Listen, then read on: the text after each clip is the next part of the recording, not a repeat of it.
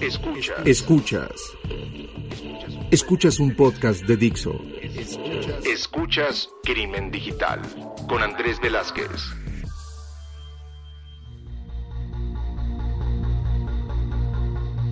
¿Qué tal amigos? Bienvenidos a esto que es Crimen Digital, su podcast de ciberseguridad, delitos informáticos, todo lo que tiene que ver con el cibercrimen. Mi nombre es Andrés Velázquez, ya saben que me encuentran en mis redes como arroba cibercrimen y que saben que pueden llegar a seguir todas las redes de este podcast en arroba crimen digital, crimen digital en la página o crimen digital en Facebook. Eh, muchas gracias a los que nos estuvieron mandando mensajes de los últimos episodios que hemos tenido. Eh, creo que cada vez platicamos de, cosas que obviamente son bien interesantes de, de, estas tres vertientes. Y bueno, me dijeron por ahí que les encantó uno en particular, bueno, unos, un par, ¿no? Pero el, el tema de los seguros de cyber creo que fue un tema que llamó mucho la atención y ojalá podamos llegar a seguir platicando eh, con especialistas sobre este tema. En esta ocasión tengo a alguien eh, de invitada, una amiga que, tengo que decirlo, me ha invitado a muchos proyectos, estoy muy agradecido de ello. Este, hemos hecho cosas juntos muy padres. Ambos tenemos una agenda que luego cuando queremos llegar a platicar es como de hablamos cinco minutos y cada quien sale corriendo cuando nos vemos físicamente, pero que, que, que sé claramente que vamos a estar haciendo muchas otras cosas. Daniela Dupuy, bienvenida a Crimen Digital. Hola Andrés, ¿cómo estás? Gracias por haberme invitado, qué placer. No, al contrario, y, tú me invitaste también a tu, a tu podcast, bueno, al, podcast que tienes dentro de la unidad y este que ahorita vas a platicar. Y me la pasé también muy, muy, muy bien. Y pues quería llegar a a invitarte a este podcast. Ya estabas en mi lista desde hace tiempo para poder llegar a platicarlo y platicar temas que, que a lo mejor tienes una, una posición donde puedes llegar a, interpretarlos, verlos y trabajarlos de una forma completamente diferente. No voy a decir completamente la biografía de Daniela porque saben perfectamente que aquí en Crimen Digital me gusta el poder llegar a platicar con ellos y que sean ellos quienes nos eh, empiecen a, a platicar. Daniela Dupuy, ¿cómo empezaste con las computadoras? Vamos a empezar con eso. Bueno, en realidad yo vengo de una formación judicial de hace muchísimos años y siempre, sinceramente, busqué lo diferente, ¿no? Lo que empezaba a verse como lo nuevo. Eh, entonces, bueno, fue así que allá por el año 2013, ya habiendo advertido que había una cantidad muy importante dentro de, de la Fiscalía de casos, eh, informáticos, ¿no? Que utilizaban la informática, digamos, como medio, pero que también eran casos que atacaban a ciertos sistemas informáticos y demás, y lo que yo podía advertir es que quizás los fiscales no estábamos tan entrenados, ¿no? Como para llevar adelante ese tipo de casos. Entonces me, me pareció sumamente interesante el fenómeno, cómo iba evolucionando, pero por sobre todas las cosas, quizás la falta de posibilidad de atacarlo, ¿no? de, gestionarlo y de afrontarlo. Entonces eh, hice un proyecto con mi equipo, eh, entonces fiscal general, eh, para hacer una fiscalía especializada en cibercrimen. En ese momento el fiscal general me dijo, pero Daniela, esto hay pocas causas, todavía no hay muchas. Yo creo que, que no sé si va a valer la pena. Le digo, probemos haceme una prueba piloto de un año y te prometo que con el resultado de un año vos ahí podés decidir si lo eliminás, ese proyecto de Fiscalía Especializada en Cibercrimen, o si la creás y la potenciás. Y bueno, pasó lo segundo y allí arrancamos, desde noviembre del año 2013, con un equipo muy, pero muy comprometido y muy lindo de laburo, allí estamos, eh, luchando contra el cibercrimen en todas sus facetas, ¿no? Y entonces estamos platicando con, una, la, con la fiscal, y le voy a poner la fiscal, ¿no? Porque al final de cuentas eso creo que hay que decirlo, la fiscal coordinadora de delitos y contravenciones informáticas de Cava. Y esto para los que no somos argentinos, explícanos qué es Cava, porque eso es muy importante.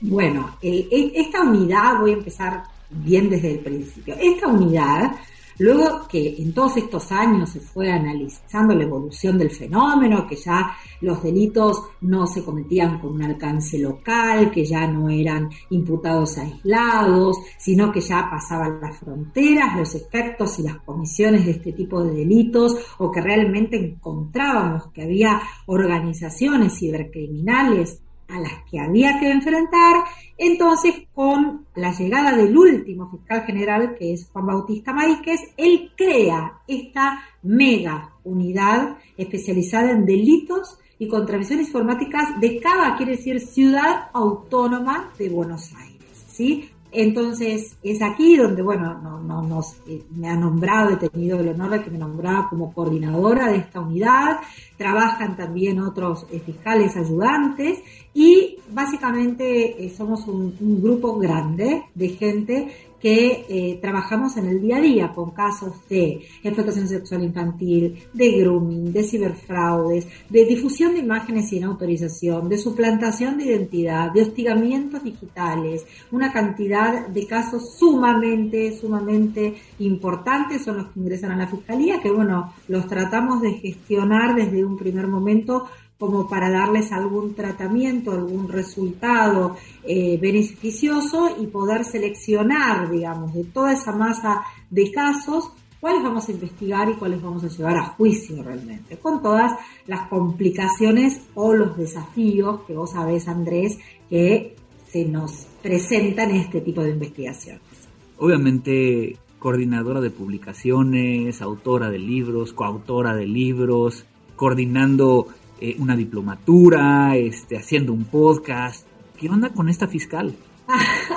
bueno, pero yo soy eh, ya naturalmente, soy así, eh, yo amo lo que hago, básicamente. Me gusta mucho, mucho lo que hago, armo equipos de trabajo en este sentido y, y, bueno, nada, es como que le damos para adelante, para, porque yo creo que todas las actividades se van complementando eh, unas con las otras, ¿no? El hecho de que nosotros trabajemos muy fuerte eh, investigando dentro de la fiscalía es algo que podemos transmitir en el marco de una diplomatura internacional como la que estoy dirigiendo ahora en la Universidad Austral. ¿Y por qué? Y porque no sé realmente si lo que nosotros hacemos es lo mejor y lo, lo estrictamente correcto, pero te puedo asegurar, Andrés, que le ponemos tanto esfuerzo y tantas horas de capacitación nuestras para que los resultados sean los que en, realidad estamos consiguiendo. Entonces, bueno, simplemente hacer una transmisión de nuestra experiencia, de cómo se investiga, de cómo se gestionan estos casos, de cómo va evolucionando el fenómeno, de cómo van evolucionando las tecnologías. Entonces, no solamente es cómo el ciberdelincuente va sofisticando y va complejizando eh, su modus operandi en el ciberespacio a través de herramientas que hasta pueden tener software de, software IA, como, o, como las, eh, no sé, innumerables, eh, digamos, actividades que hoy desempeñan en el ciberespacio. No solamente esto, detectar esto, sino también poder tener las herramientas informáticas, las herramientas forenses que puedan eventualmente ayudarnos a contrarrestar este efecto, ¿no? Entonces, es, vos fíjate que no es Daniela Dupuy nada más, es decir, hay todo un equipo trabajando con Daniela Dupuy y que no solamente somos juristas los que trabajamos venidos a informáticos, por así decirte, sino gente como vos, Andrés, informática de cuna, ¿sí? Es decir, nosotros trabajamos con fuerzas de eh, seguridad especializadas en cibercrimen, que son los que durante todo el tiempo estamos armando estas estrategias de investigación para que cada uno desde su rol potencie el resultado de esa investigación, ¿no?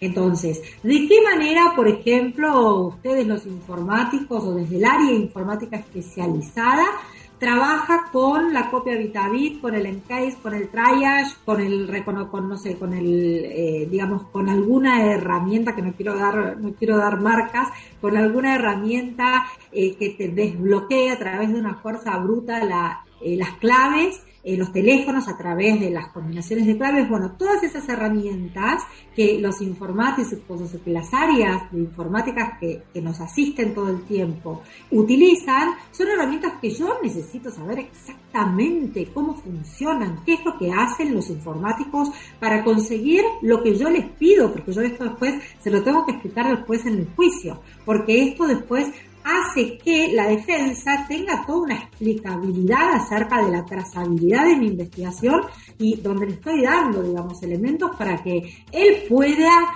atacar si puede. Y, sí, y es parte de, todo ese, como tú bien dices, ¿no? Hoy en día la parte de ciberdelitos ya es un, tema multidisciplinario, no puede llegar a ser únicamente eh, células aisladas de diferentes tipos de, de personas, ¿no? Ahora, cuando empezamos a, platicar de esto, yo me acuerdo mucho de ti, de las primeras veces que nos conocimos, pero particularmente me acuerdo de ti de un evento en, no me acuerdo si fue, creo que en Mendoza. En Córdoba. En Córdoba, es correcto. Y entonces que te acercaste a mí y me decías, le acabas de dar en la torre a todos los ministerios públicos, hincándote y diciendo que por favor no nos pidieran las cosas de un día para otro, ¿no? Era, creo que, creo que me acuerdo mucho de ese momento y de que de ahí, digo, hemos coincidido en diferentes eventos y creo que tú también estás buscando, al igual que yo, el salir un poquito afuera de la caja, ¿no? El no ser el fiscal normal. Tal cual. ¿Por qué? Porque yo creo que cuando nos vamos superando de a poquito y vamos eh, mejorando en nuestra expertise, eh, no solamente para mí representa una gratificación desde lo personal y es como un estilo de vida, que esto lo plasmo en muchos aspectos y, áreas de mi vida, sino que eh, yo tengo un compromiso con la gente. Yo no tengo un trabajo administrativo, ¿no? yo miro a cada una de las víctimas y a cada uno de los denunciantes como si fueran mis clientes de una gran empresa, que es el Ministerio Público Fiscal. Entonces yo no le puedo fallar a esa gente. Y si le fallo por una circunstancia ajena a mi voluntad o a mi capacidad de respuesta, se los tengo que informar y se los tengo que decir. Y esto de que cuando yo era más era chiquita, en realidad, que yo me formé en la justicia federal, eh, el juez y el fiscal era intocable, ¿viste? O sea, para pedir, mm. para verlo al fiscal y para verlo al juez es como que debías pedir una audiencia. Yo iba a trabajar al juzgado y jamás lo veía al juez, es decir, el único que tenía relación con el juez era su secretario y nosotros trabajábamos, digamos, en un ámbito donde yo ni le conocía la cara al juez, ¿no? No me pasó tanto cuando pasé a fiscalía, porque esto depende también, ojo, depende mucho de, de las personalidades, ¿no? Pero mi personalidad, más allá que las cosas fueron avanzando en la justicia, al menos en la Argentina y en algunos casos de esta manera, es esto de trabajar con las puertas abiertas. ¿Qué quiere decir esto? Que, bueno, mira, Daniela, te está buscando un denunciante que está desesperado y que quiere eh, contarte a vos lo que pasó, bueno, que pase, que pase, ¿sí? Entonces, poder saber, no a través de un escrito de denuncia, sino a través de la desesperación de la gente, qué es lo que le pasa y qué es lo que espera de la justicia. Cuando vos te conectás, te conectás mirando los ojos a esa persona y realmente entendiendo lo que le pasa. Y quizás la posibilidad de la solución está en mí y en mi equipo, pero bueno, ahí yo creo que son, son pasitos que uno va dando que la gente dice, pero no puedo creer que me haya atendido el fiscal. No, no es que no lo puedes creer, debe ser así, porque somos, eh, nosotros somos empleados de la comunidad, ¿sí? Este es nuestro laburo y para eso nos pagan y para eso juramos sobre la Constitución. Qué padre, y, y obviamente ustedes no la están viendo, pero está emocionada Daniela cuando lo explica. Y, eso me lleva a, un área que tú y yo compartimos, ¿no? El, tema de poder llegar a proteger a los menores. Todo el tema de abuso de menores, creo que es un tema que, al igual que tú, o sea, es un tema de cómo ponemos nuestro granito de arena para poder llegar a, ayudar, ¿no? Obviamente no es un secreto que hace un par de, semanas, meses, hubo un caso muy sonado en los medios donde estuviste participando en, poder llegar a hacer, nosotros llamamos allanamiento, ustedes le llaman secuestro de computadores y poder llegar a, a encontrar eh, evidencia de, un grupo bastante grande. Eh, digo, muy brevemente, nada más para que podamos llegar a sentar un poco como las bases de este tipo de casos que estuviste involucrada, este, ¿qué fue lo que sucedió? Bueno, lo que sucedió es que básicamente nos recibimos una alerta, una información por parte de los Homeland Security y del Ministerio de Justicia de Brasil, en donde se estaba detectando a través del uso de una plataforma específica que eh, muchos usuarios de, de mi país y de toda la región, porque hubo allanamientos en muchos países de la región, eh, estaban facilitando a través de una red peer-to-peer, en este caso concreto fue el sistema IDONKI, el software IDONKI,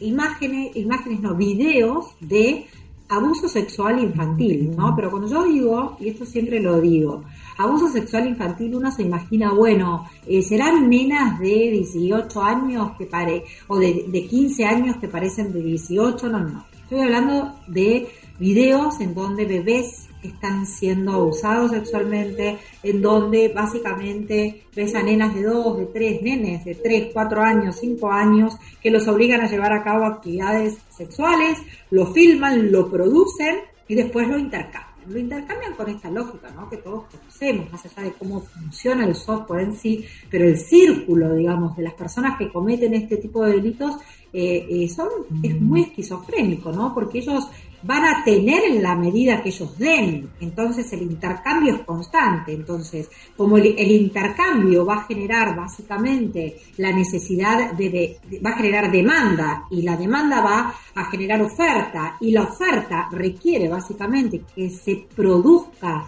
este tipo de videos de explotación sexual infantil, esto nos vincula, nos linkea directamente con lo que es el abuso sexual de niños, niñas y adolescentes. Es decir, para que alguien tenga y pueda facilitar a través de una peer-to-peer, por ejemplo, que esa fue básicamente la lógica de esta investigación, hay que abusar sexualmente de niños, niñas y adolescentes. Entonces el círculo es mucho más grave, ¿no? Que el tener o que facilitar a través de un software informático. Lo cierto es que, bueno, llegaron eh, muchas noticias crímenes acerca de que la IP se encontraban en nuestro país, en diferentes eh, provincias, eh, yo estoy liderando una red 24/7 de todas las provincias donde de la Argentina, donde hay un punto de contacto que por lo general es, un fiscal que se encarga de investigar también, como yo, este tipo de delitos en su provincia. Nos pusimos todos de acuerdo y llevamos adelante, digamos, este operativo que terminó con una cantidad importante de detenidos, pero ¿por qué nos, cómo nos pusimos de acuerdo? Nos pusimos de acuerdo, bueno, ok. Salta, vos tenés 10 IP y yo ya descubrí que esas IP están ubicadas en tales lugares de Salta. Acá tenés las tareas de constatación de que esa persona que se había conectado para facilitar estas imágenes se encuentra allí. Terminá de corroborar estas tareas y vamos con los allanamientos. Y así en cada una de las provincias. Terminamos trabajando, digamos, con varias reuniones que hicimos en un modus operandi para llevar a cabo este tipo de allanamientos al mismo tiempo y en el mismo lugar. Y bueno, el resultado de eso fue muchas personas detenidas, fueron el, el secuestro, ¿no? De cantidad de computadoras y de teléfonos que obviamente están sujetos a ser analizados técnicamente. nosotros sabemos, lo que nos interesa son los datos y no las computadoras, así que el hecho de haber secuestrado 20 computadoras por allanamiento no implica bajo ningún punto de vista que vamos a encontrar allí lo que buscamos. Yo sospecho que sí, porque estamos hablando de personas que sí hemos comprobado que han eh, facilitado en diferentes oportunidades, todos más de 400 o 500 eh, archivos de explotación sexual infantil en un periodo muy corto de tiempo, en uno o dos meses. ¿Sí? Eh, distintos archivos en innumerables veces. Entonces, esto ya básicamente lo, lo, lo tenemos comprobado. Después, bueno, habrá que analizar el, el no.met a través de esta herramienta forense que nosotros tenemos para determinar concretamente, ¿no? Si está linkeado con un correo electrónico determinado y si tenía instalado el sistema eh, peer-to-peer y, determinar efectivamente cuántas, eh, cuáles eran las, la referencia de búsqueda, cómo las seleccionó, cómo las bajó y cómo las compartió automáticamente una vez que estén totalmente bajadas.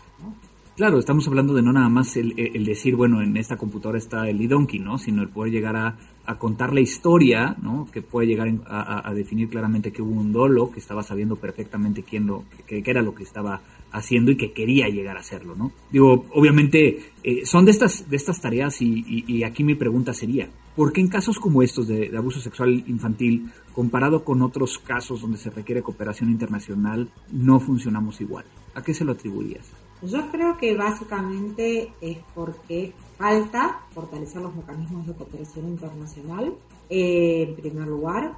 En segundo lugar, porque faltan eh, especializadas que se dediquen de lleno a esta problemática. Eh, también entiendo, y esto humildemente, es que falta mucha capacitación de los operadores del sistema para, entender la problemática y sobre todo cómo se investiga, ¿no? es decir, diagnosticamos, detectamos focos de delincuencia en el ciberespacio, pero bueno, viene la segunda parte, ¿no? Cómo lo gestionamos, cómo lo investigamos y cómo conseguimos resultados eh, eficientes, ¿no? Eh, pero básicamente estos, estos tres factores son muy importantes y te voy a agregar uno más, que no deja de ser bajo ningún punto de vista importante, te diría que es uno de los más importantes, que es la falta de legislación, ¿sí? Pero a ver, en la Argentina tenemos legislación, por ejemplo, una ley específica de delitos informáticos, en México también existe, en muchos países de la región también. Eh, y podemos decir, bueno, nosotros cumplimos con la Convención de Budapest, pero muchachos, la Convención de Budapest del año 2001, ¿sí? Desde el año 2001 a 20 años pasaron, o sea, se ha evolucionado las actividades en el ciberespacio. Entonces, podemos, en primer lugar, detectar esas actividades y después sí podemos discutir si las convertimos en delitos, si las eh, adaptamos a los delitos ya existentes eh, o, si entendemos que hay otra rama del derecho que podría gestionarla. Pero algo hay que hacer, ¿sí? Es decir, eh, yo, por ejemplo, tengo los casos de difusión de imágenes sin autorización y de suplantación de identidad que mes a mes se me van duplicando, ¿no? Los ingresos y las denuncias. Bueno, muy bien, en, la Ciudad Autónoma de Buenos Aires es una contravención que tiene una pena de, no sé, te diría de multa, de arresto a lo sumo de tres días en suspenso. No es delito, no es delito la suplantación de identidad, no es delito el, la difusión de imágenes sin autorización, en donde ya países de avanzada ya hasta vienen reformando los delitos que legislaron hace tiempo. Entonces aquí ya tenés un primer foco, ¿no? Decir, bueno, pará, en este país es delito, pero a lo mejor en el otro no, vos me estás dando una noticia crimen de un hecho que acá todavía no es delito. Punto uno. Y punto dos son las normas procesales. Las normas procesales no están adaptadas, te diría, la mayoría de los casos en la región, en Latinoamérica, a el avance de las nuevas tecnologías. Entonces, sí, muchos me pueden decir, bueno, pero vos tenés el principio de libertad probatoria, pero momento, porque no es lo mismo eh, hacer, eh, digamos, una, em, no sé, una interferencia o una, un grabado de una comunicación telefónica que interceptar los datos de tráfico y, los datos de contenido. Vos lo sabés mejor que yo. Eh, no es lo mismo intervenir un teléfono que pedirle al juez un la aplicación de un remote forense, de un allanamiento a distancia. Entonces, estas cuestiones, por más que cuando realmente vos tomás dimensión y sabés cómo funcionan y, que para hacerle un remote forense, que en la mayoría de los casos le tengo que meter un malware al, al, eh, al sospechoso y demás, todas estas cuestiones, eh, digamos, la, digamos el backstage de todo esto, te genera, a mí al menos como fiscal y, como el deber de objetividad que tengo que tener, decir, momento, yo mm. cómo explico esto en el principio general de libertad probatoria si no tengo una norma específica como existe en la ley de enjuiciamiento de España que me permite hacerlo, ¿sí? Entonces vos fíjate como todos estos escollos o, vamos a decir desafíos de alguna manera repercute o impacta ¿no? en las investigaciones. Pero qué, qué interesante también uniendo las dos cosas o las dos partes que, que, platicabas, ¿no? Por un lado, un caso donde utilizan eDonkey, una herramienta que existe hace, ¿qué te gusta? Años y que muchas de las capacitaciones que hemos dado alrededor del abuso sexual de menores siempre estamos hablando de peer-to-peer y el más conocido es Donkey y cuidado y que tienes que identificarlo, ¿no? Y por el otro lado, los cambios que tenemos que estar haciendo para poder llegar a, tener estas tipificaciones o por lo menos para poder llegar a plantearnos qué vamos a hacer, ¿no? O sea, creo que Argentina sí ha estado muy adelantado en el tema de allanamientos remotos, cuando en otros países, o sea, acá en México ni siquiera se habla de eso, ¿no? Pero eh, yo no, no, no estoy tan de acuerdo con vos en esto de los los remotos, porque eh, se ha hablado, alguno que otro ha hablado de los asesoramientos remotos y lo que implican en la teoría y eventualmente lo que podrían aplicar en la práctica, pero lo cierto es que alguno que otro quizás eh, juez lo habrá implementado con otro nombre, quizás en algún caso específico, pero lo cierto es que esto no es cosa de aplicación diaria, ¿sí? Eh, vos fijate que hasta en el, la única provincia donde específicamente lo tienen eh, regulado, que si no me equivoco es en Corrientes, creo que también es en Neuquén y en Chubut, nunca lo han utilizado, porque creo que no saben concretamente qué es lo que es y cómo se utiliza. Y aparte, vos sabés la, complejidad, ¿no? Que implica llevar adelante un allanamiento remoto y aparte es tan pero tan intrusivo y su capacidad es, es, tan abrumadora, ¿no? En cuanto a la intimidad propiamente dicha del imputado, que habría que ver que su aplicación sea siempre que no haya otro medio, eh, la alternativa de aplicar otro medio menos lesivo para su, su intimidad, ¿no? Eh, entonces, bueno, es como que, realmente, pero, eh, pero también es como vos decís, eh, no te creas que en la Argentina estamos avanzados con esto, porque no es así. Y la verdad es que qué bien nos vendrían que los códigos procesales penales los tuvieran estipulado, porque esto sería el, el igual a bueno, a ver, yo como fiscal tengo este conflicto, pero mira las herramientas que tengo para contrarrestar este hecho. ¿sí? Y no está ocurriendo eso, básicamente. Claro, y, que muchas veces eh, eh, esta figura de, la persona que hace una operación encubierta o inclusive este tema de, allanamiento remoto cae en una línea que es tan delgada que a veces tenemos que tener mucho cuidado y que muchas veces el mismo fiscal o inclusive eh, los jueces por desconocimiento deciden mejor ni siquiera acercarse por el hecho de no entender de cuáles pudieran llegar a ser las consecuencias. Y tenemos por el otro lado una sociedad que podría llegar a eh, malinterpretar eh, eh, en cualquier situación, también por un tema a veces de, de, una falta de confianza en las autoridades para poder llegar a decir, oye, sí, estamos de acuerdo, ¿no? Y entonces se vuelve toda esta cadenita de, bueno, a lo mejor sí lo permitimos, pero entonces quién lo revisa, pero entonces quién va a revisar el que lo revisa, y empezamos con todo un tema que creo que ha hecho que no, no avancemos en ese sentido, ¿no? Totalmente, totalmente, es así.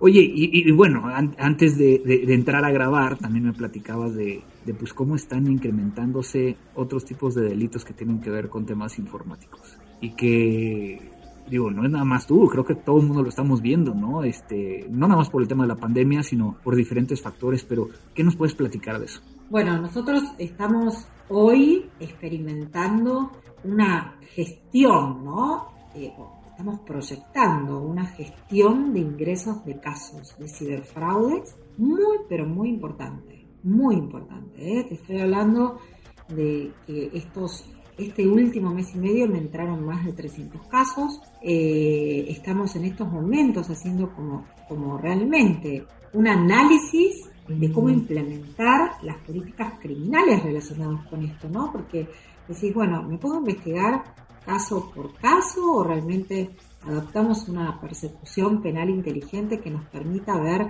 bueno, ok, a ver, cuántas entidades bancarias son las, entre comillas, afectadas y es decir, los usuarios o los damnificados, a qué entidades bancarias representan. Punto uno. Punto dos, cuáles son los medios que se llevan a cabo para implementar estos fraudes, ¿sí? Es un farming, es un phishing, es eh, una, eh, eh, siempre están los muleros entre medio de este tipo de operaciones. Ahora advertimos algunas defraudaciones con bitcoins. Entonces, todo esto a nosotros nos representa un, enorme desafío, así como a la sociedad le representa algo nunca visto hace 10 años atrás, ¿no? Existían los fraudes, existían las estafas, pero el nivel y la facilidad con la que hoy se pueden dar, que responden muchísimo a las otras cuestiones que hay que trabajar, lógicamente, pero fundamentalmente yo creo que hay que trabajar muchísimo en la educación de la comunidad, ¿no?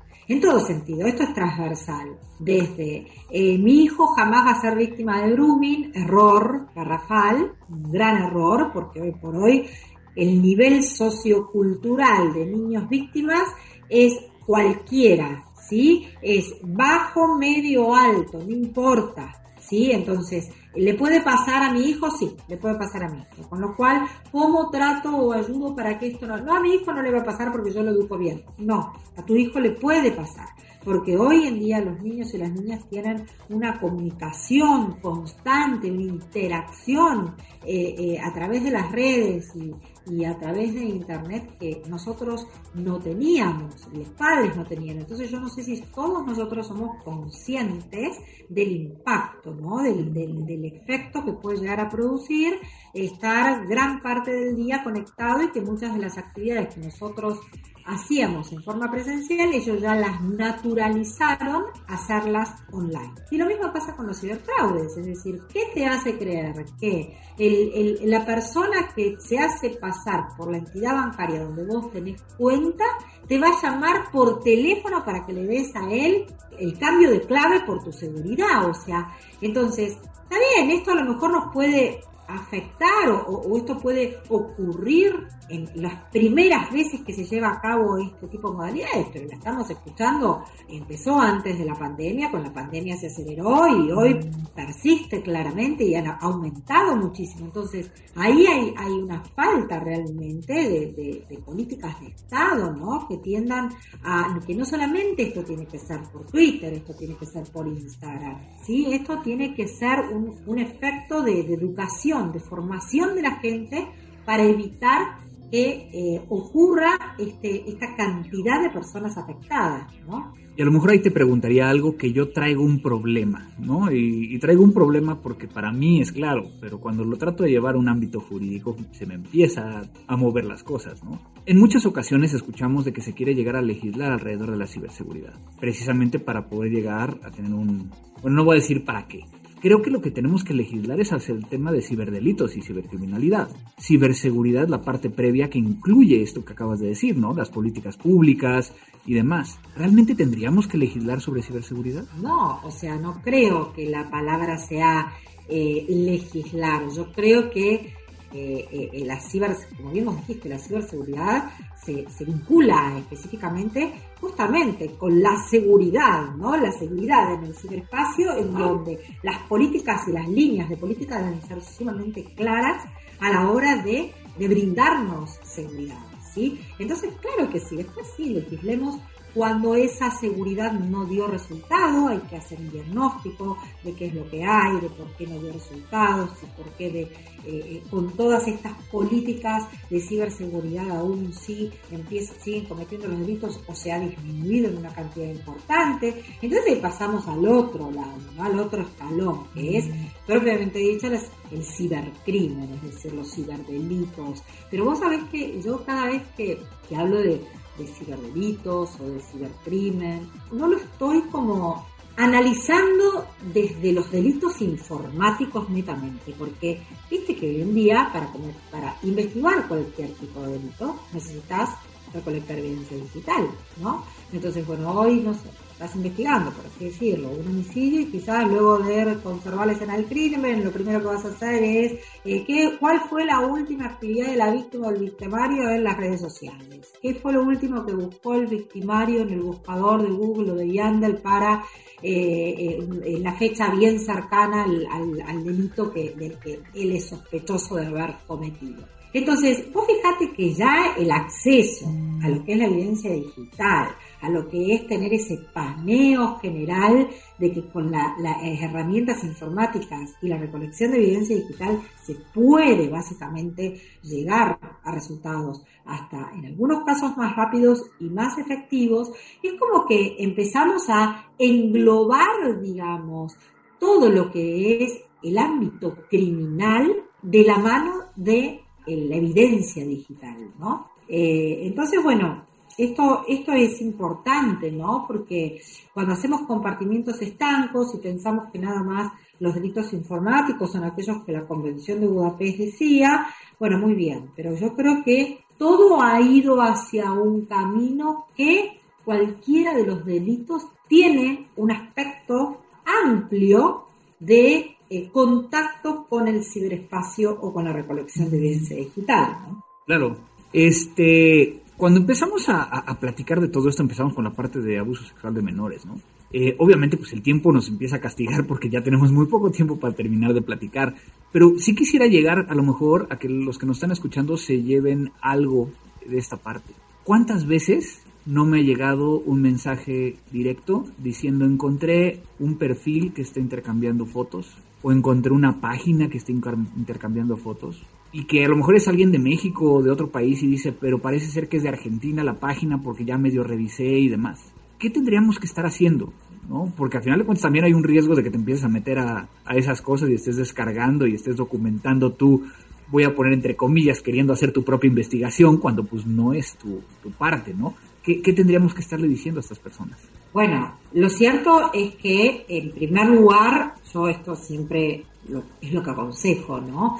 Eh, inmediatamente se le debe dar intervención a las autoridades que van a investigar, competentes, ya sea si se encuentran en, México, si se encuentran en Argentina, bueno, la, Unidad Fiscal Especializada en Delitos y Contradicciones Informáticas, tenemos un canal de denuncias eh, los 365 días del año, ya sea online, ya sea telefónicamente, eh, ya sea de manera personal, eh, así que nosotros recepcionamos constantemente ese tipo de denuncias y lo que siempre pedimos, como cuando realmente lo hacemos con las víctimas de, grooming, por ejemplo, es que no borren absolutamente nada, que no borren las conversaciones, que no se hagan pasar por, como, como vos decís, ¿viste? para hacerme el, investigador y en realidad terminaste ahí, no solamente ensartado en el medio de un lío bárbaro, sino que además le estás quitando la evidencia y la conservación de esa evidencia para que la autoridad competente pueda llegar a investigar.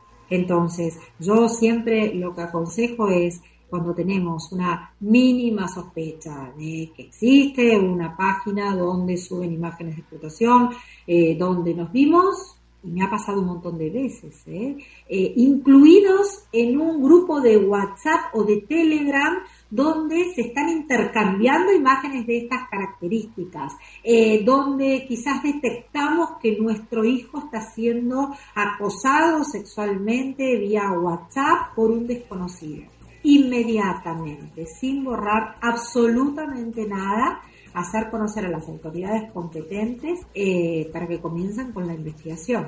Pues Dani, muchísimas gracias por, por estar con nosotros aquí en Crimen Digital. No sé si quieras agregar algo más. No, te agradezco muchísimo. Para mí es, es un placer platicar contigo porque yo te, te, te considero, te respeto mucho desde lo personal y, y también desde la labor que vos llevas adelante para mí particularmente es muy, es vital eh, tu rol en las investigaciones, ¿no? Eh, por eso eh, siempre tengo muy, mucho respeto por quienes saben muchísimo más que yo, obviamente, en todo lo que tiene que ver con la informática, porque son quienes nada más y nada menos me van a ayudar y van a, poner nombre a mi arena, van a poner, pero muchísimo, una playa para que esa investigación pueda dar su fruto, así que nada, yo, yo lo único que, quizás me gustaría decir es eh, alentar un poco ¿no? a las instituciones para que formen fiscales eh, especializados para luchar contra el cibercrimen.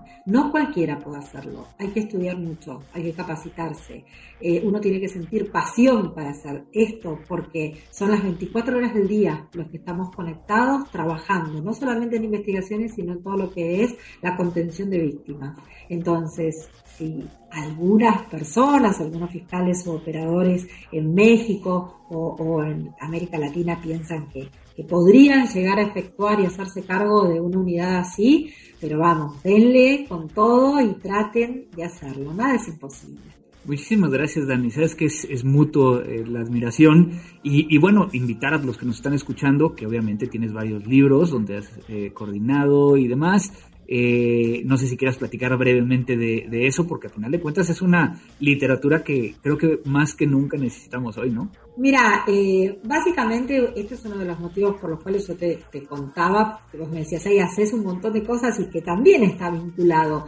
Qué lindo, hay poco escrito sobre cibercrimen, ¿sí? Y eso es lo que me pasaba a mí cuando estudiaba, me daba cuenta que yo me tenía que ir a España para buscar literatura. Entonces, bueno, aquí eh, he tenido el, gran placer de dirigir tres eh, eh, libros, que es una, una, saga de tres tomos, Cibercrimen 1, Cibercrimen 2 y todo lo que es inteligencia artificial y derecho procesal penal, en los que vos has escrito eh, en uno de ellos, lógicamente, un artículo muy, pero muy interesante, que muchas veces te cito cuando escribo artículos así aislados, pero bueno, básicamente lo que, lo que se quiere reflejar con, con estos libros, que es de editorial BDF, es eh, una parte eh, de derecho penal, de derecho de fondo, de, los delitos que se cometen a través de Internet, otra parte de derecho procesal y otra parte, lógicamente, de eh, evidencia digital, de tratamiento de evidencia digital, de herramientas forenses y en el último ya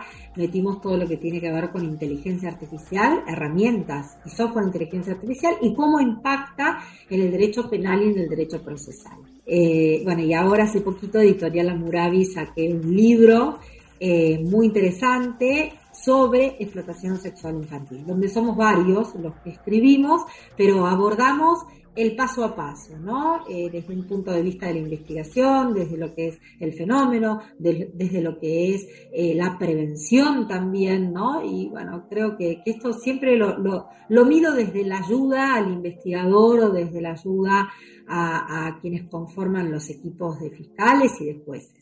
Perfecto, pues pueden llegar a seguir a, Daniela Dupuy en arroba Dani Dupuy OK en Twitter. Ahí mándenle sus preguntas, sino también nos las pueden mandar a nosotros y podemos llegar a, platicar de todos estos temas. Muchísimas gracias, Dani. Gracias a vos, nos vemos, Andrés. Qué rico. Voy a decir conversar, voy a decir, este, vamos a, a dar por terminado este episodio y si se dieron cuenta, Daniela dijo platicar, que obviamente es un término muy mexicano, ¿no? Entonces yo le voy a decir al revés, qué rico conversar con ella, creo que fue una plática que, que, que nos abre mucho la visión de cómo debería ser un fiscal, de que se pueden llegar a hacer muchas cosas a la vez, de que hay mucho que hacer y que no es nada más un tema de abogados o un tema de ingenieros, sino es de toda la comunidad, que podemos llegar a, buscar cómo proteger y cómo poner este, como ella decía, granito de arena que se convierte en esta playa. ojalá sea una playa más del tipo mexicana que la argentina, ese ya es un tema personal mío, pero este, muchísimas gracias a todos los que nos están escuchando. Pueden llegar a seguirnos en nuestras redes sociales, en Crimen Digital, y pues no me queda más que decir que esto fue Crimen Digital. Crimen Digital.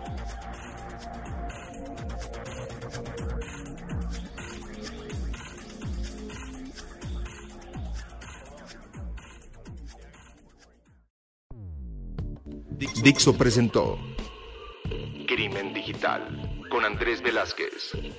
La producción de este podcast corrió a cargo de Verónica Hernández.